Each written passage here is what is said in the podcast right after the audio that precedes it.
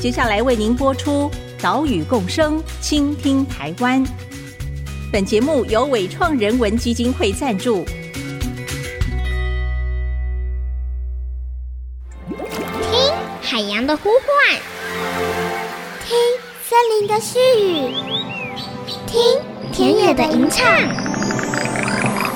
听见这座岛屿的声音，说出和岛屿对话的故事。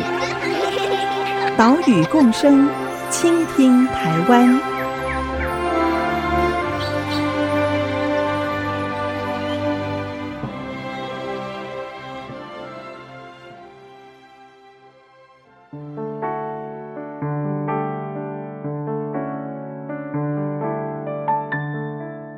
Hello，大家好，欢迎来到 IC 之音 FM 九七点五，岛屿共生，倾听台湾。我是袁长杰。我们的节目是在每个礼拜三上午七点半首播，同时也会把节目的音档上传到 Google Podcast、Apple Podcast、Spotify 以及节目官网，让你随时随地都能收听。如果说问你啊，你平常是去哪里买蔬菜水果呢？可能有蛮多长辈是去传统市场，一两天就去采买一次。有的上班族习惯周末去量贩店，一次就买一整个礼拜的分量。现在疫情之下呢，也有人选择线上购买。这些通路虽然都是可以让我们买到农产品，但是呢，因为各自的场域特性不一样，像是商品陈列方式不同，供给者不同，好，当然也会吸引不同的消费族群。究竟这些通路有着怎样的差异呢？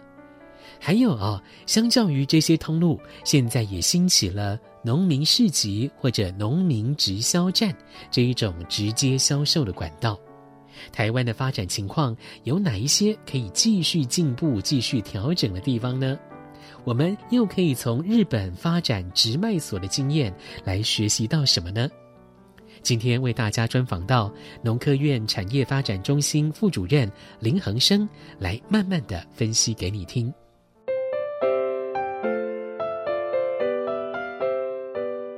今天我们专访的来宾是农业科技研究院产业发展中心产业分析组的林恒生副主任。副主任好，主持人好，各位听众大家好。我们这一集节目要来谈的是生鲜农产品送到消费者的这一段最后一里路哦。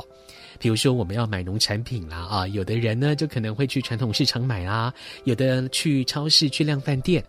每一种通路都有不一样的特性。所以在这里先请副主任跟大家来分析一下啊，这一些销售通路它的特性，还有它的供给者啦、客群的样貌啊，请副主任。好的。先跟大家分享一下，因为台湾其实在生鲜通路的样貌其实非常多元，从最传统的传统市场，还有另外一个部分就是超级市场啦，或者是一些量贩店。那甚至于因为在去年开始受到疫情的影响的关系，电子商务成为消费者的主力购物之一，所以大家可以看到说。最近比较红的，包含什么蔬菜箱啦这一类的，都是因为受疫情影响所崛起的一些销售通路。那不过这一些场域的特性哦，其实不太相同，应该要这么说，因为大部分的传统市场还是受一般的婆婆妈妈啦，她习惯的购物场域。但因为这几年受到超市跟量贩店的一些包含促销方式啦，或者是一些购物形态的改变。使得这两个已经有慢慢在取代掉传统市场的购物习惯了，又加上因为超市它伴随着有包含像什么冷链体系啦，或者是其他附加价值的体系，使得它的受众慢慢的逐渐在扩大当中。那第二个要项其实受到一件事情，就是台湾在城市化、都市化的这个部分，在这几年其实是急速的成长。那尤其像在密集的台北啦，或者是新北市、桃园这些等等地方，使得这样子的超市跟量贩店的崛起，让传统市场受到严重的冲击。那尤其这几年，我们其实也之前做过一个市调，就是为什么这几年的超市跟量贩店它的优势会逐渐成长，就是因为在消费习惯当中，消费者希望买到的外观品质是好的，跟一般的传统市场可能会买到有。呃，外观比较受损的，或者是外观没有这么好看的，使得这几年超市跟量贩店已经慢慢有取代掉传统市场的模式。但应该这么说，再过个十年啦，再过个十年，我们预测还是传统市场有它不可取代的一个地位。原因就是因为消费习惯还是习惯在家里的附近周遭去买到最及时、最新鲜的产品，所以传统市场它的顾客群比较特别。那有一个大的特点哦，就是在供给者，供给者过去传统市场会受到批发市场的影响，所以它的价格是波动式的。超市跟量贩店这两个的供给者比较特点，就是他们会有一个叫采购量跟采购供定价，使得它的价格波动幅度不会像传统市场这么明显。好，所以它的供给者是比较特别的。那至于它的优势跟劣势，其实我觉得各有所好啦。不过因为时代变迁的关系，使得超市跟量贩店已经变成都市化的情况之下不可取代的一个购物模式。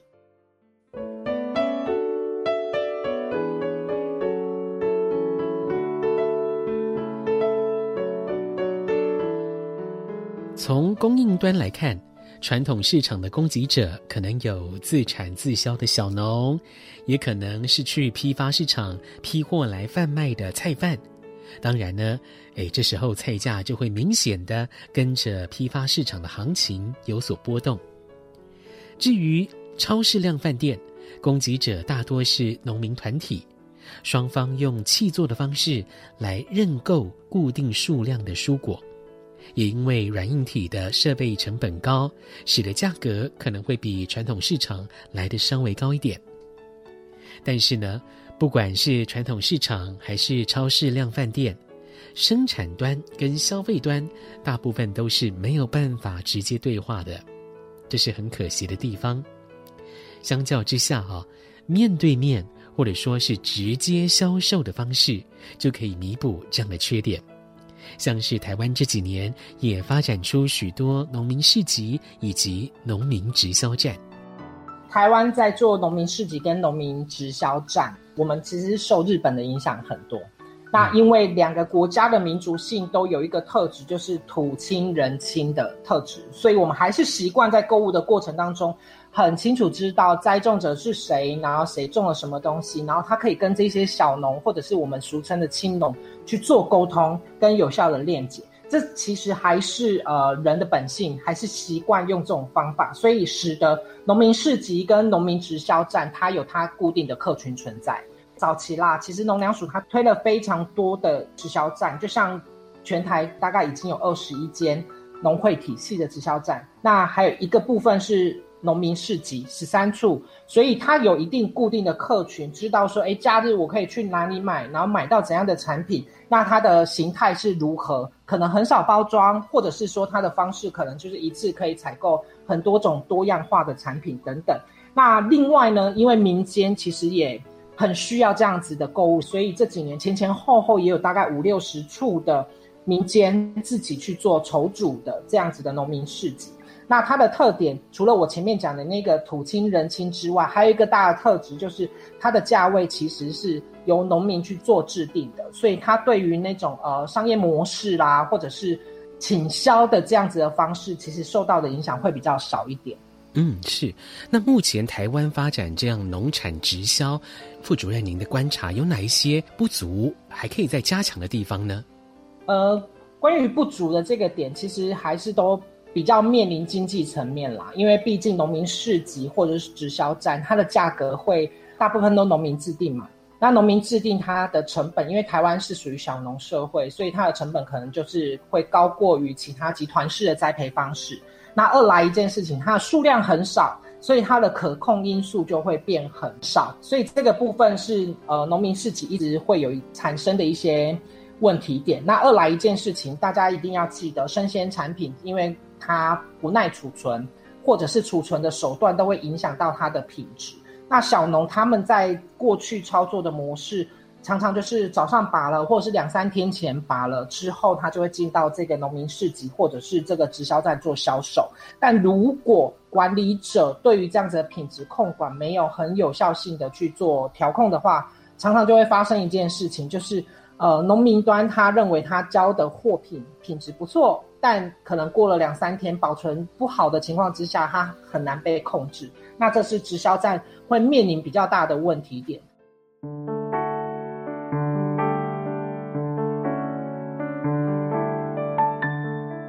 农委会农粮署从二零一三年开始辅导设置农民市集跟农民直销站。农民市集呢，只在假日营业，是户外型的、哦。农民直销站呢，是常态性室内型的设施。另外，民间也自行筹办了大概有五十几处的农民市集，整体来讲啊，数量不算多。而且呢，只有在假日营业的农民市集占了很大一部分，所以数量上是可以努力的地方。对于消费者来讲，农民市集或者农民直销站可以落实我们所说的地产地销，让我们吃到当地当季最好最新鲜的农产品，还可以减少蔬果运送过程的碳足迹。其实啊，对环境也是更为友善。而且我们在购买的过程，也可以跟市集的人聊聊，可以直接了解到这个产品的栽种过程，买起来会更安心。讲到这边，我们先休息一下，等一下广告之后继续回来。岛屿共生，倾听台湾。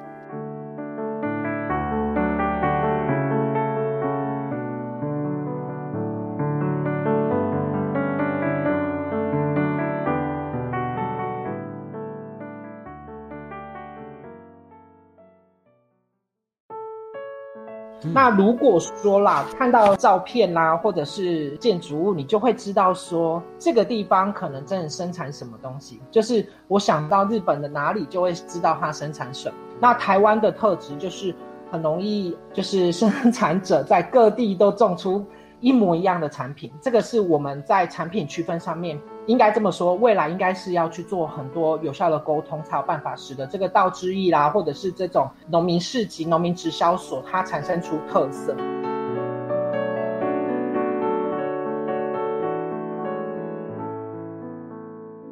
IC 之音，欢迎回来，岛屿共生，倾听台湾，我是袁长杰。今天的节目，我们来谈的是农产品的直销通路。大家不知道有没有去过日本的？道之驿，Michino Eki，Michino Eki，道之驿呢是国道或者是县道公路的休息站，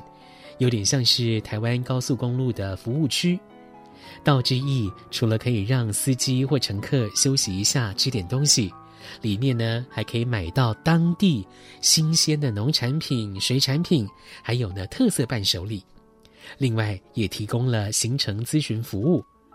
而台湾也仿效了这种模式，在部分的国道服务区成立道农市集，这是道路的道哦，道农市集来贩卖在地的新鲜蔬果。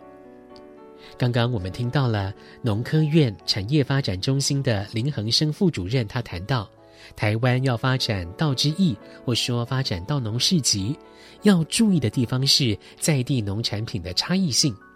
因为有差异才有特色，对消费者来讲也才有更大的吸引力来光顾来消费。接下来我们继续听林副主任说明日本道之驿的特色以及跟台湾的相异之处。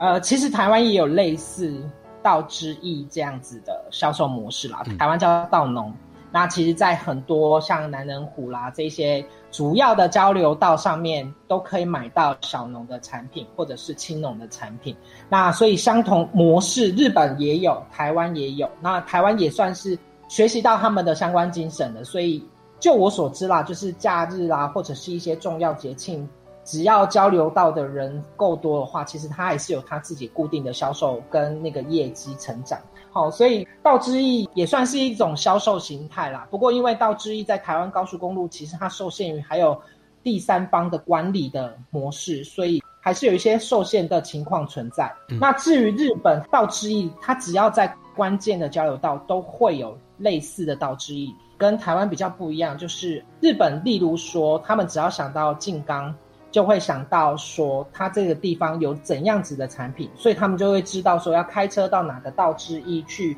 买怎样子的产品。那他不会去越界说，哎，我去卖其他县市的产品进到这个道之一。不过在台湾比较特别的是，我们可能在西部买到东部的产品，在东部买到西部的产品，这是比较不一样的消费习惯。但日本人这一块他们就做得很清楚，你就是必须要到我的消费地来进行消费的这个动作，这样子的观光行程才会变成一个好的循环的一种模式。那如果根据相关的数字，日本现在全国共登记的道之驿高达一千一百七十三个，非常的惊人，跟台湾目前的那个比例其实还是有很大的落差点。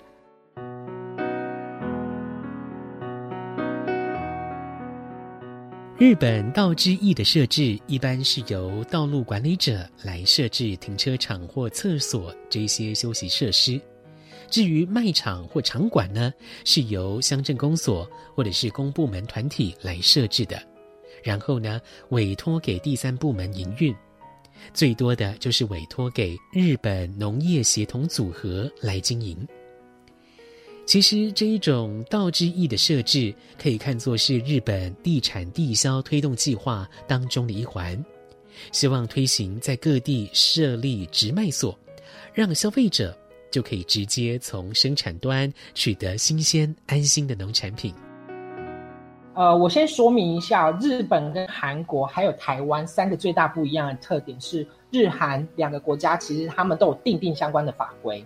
保障农民他的销售管道啦，或者是呃销售的模式是有受到法律规范的保障。就像日本，它有很明确定的一个六级产业化及地产地销法，那它其实就是在保障这一些。小农或者是说自己地产地销的这一些农村做它的产品的销售，好，所以日本跟韩国还有台湾比较不一样的特点是落在这边。那目前啦、比较好的一个特质就是日本它的数量非常庞大，它的直销所几乎比他们的超市还要多，所以这个变成他们的消费者已经被教育到说，哎，如果我没有进一般的传统市场。我没有进一般的超市去购物，其实我还是可以去直卖所去采购到当季即时的食品，所以这个是国情比较不一样的特点。不过，因为台湾真的还蛮努力的，因为我们这几年其实也有推了很多帮助青农啦，或者是一些小农的政策，期望还是把直卖所变成一个大家消费的习惯模式。那不过，因为台湾还有一个农会体系。嗯，那因为农会体系，他们过去在批发市场的价格上面的 control 其实是有一定的特性存在，所以直卖所跟呃农会两个，我们过去从拮抗到后来，我们觉得是竞合，它未来可以变成一个不错的政策，然后甚至于是一个帮助小农最直接销售的一个管道，所以我们认为啦，其实再过个四到五年，它可能会变成一个趋势。那如果大家除了日韩两国之外，如果去看到欧盟更多国家，他们甚至于在城市的周围就有自己的农村，然后自己的农场，然后把产地的这个部分直接进到消费地。那台湾不含这个特质，因为台湾南北纵向其实也才四到六个小时就可以完成运输。那对于一般消费者，他们还是会期望买到最及时、最新鲜，然后甚至于很清楚知道它的栽种的脉络，所以直卖所应该是未来一个很大的趋势。那不过因为台湾受限于法规，还有进步的空间。那台湾这几年其实也在努力的朝这个面向去做调整跟修正。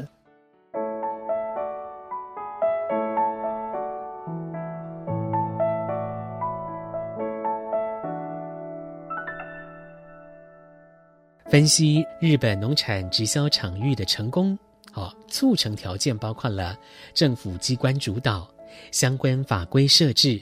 农民团体的示范，还有通路容易抵达等等。当然，每个国家国情不一样，环境不一样，市场不一样，我们没有办法把日本的政策直接搬回台湾，所以我们接着询问林副主任。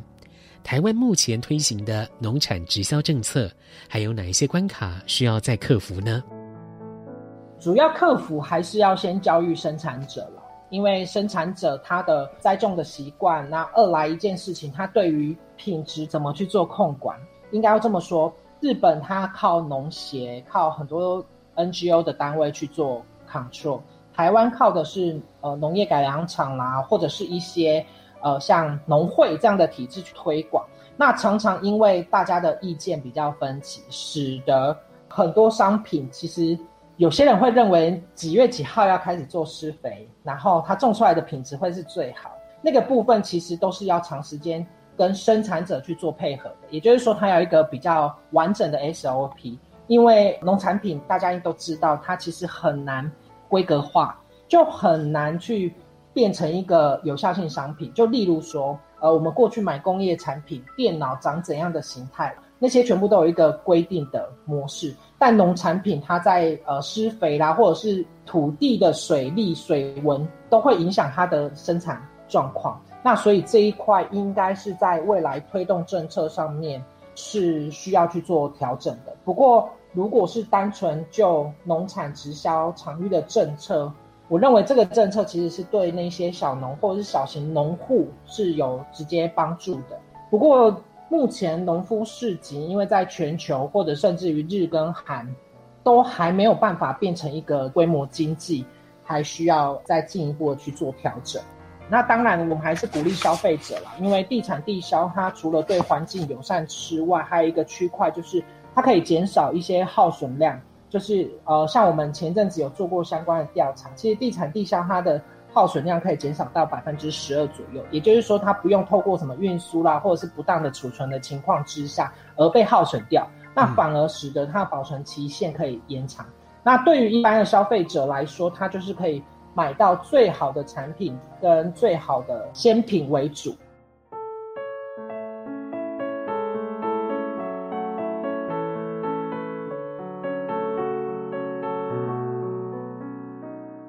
除了法规的设立、生产者的品管、规模经济这些关卡，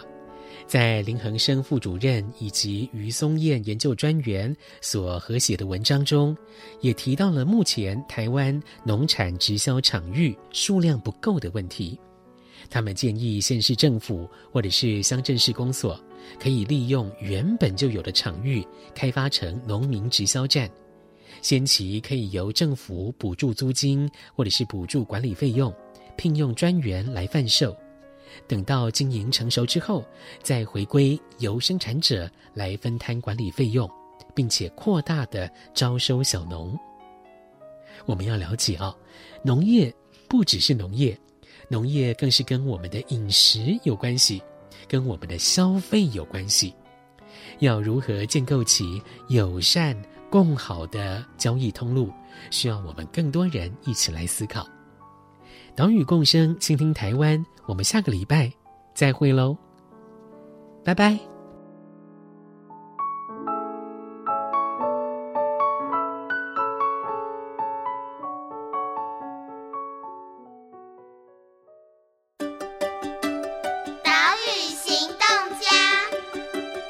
我是农业科技研究院产业发展中心副主任林恒生。其实地产地销对于环境是有正向关系的。那当然，过去因为我们受限于一些采购或者是一些消费的习惯，在这几年已经慢慢改变了。那所以还是期望所有的听众，如果你有看到农夫市集，或者是有看到稻农，希望大家所有的听众可以。好好的去采购，因为这些都是农民的心血，也是他们用心栽种出来的产品。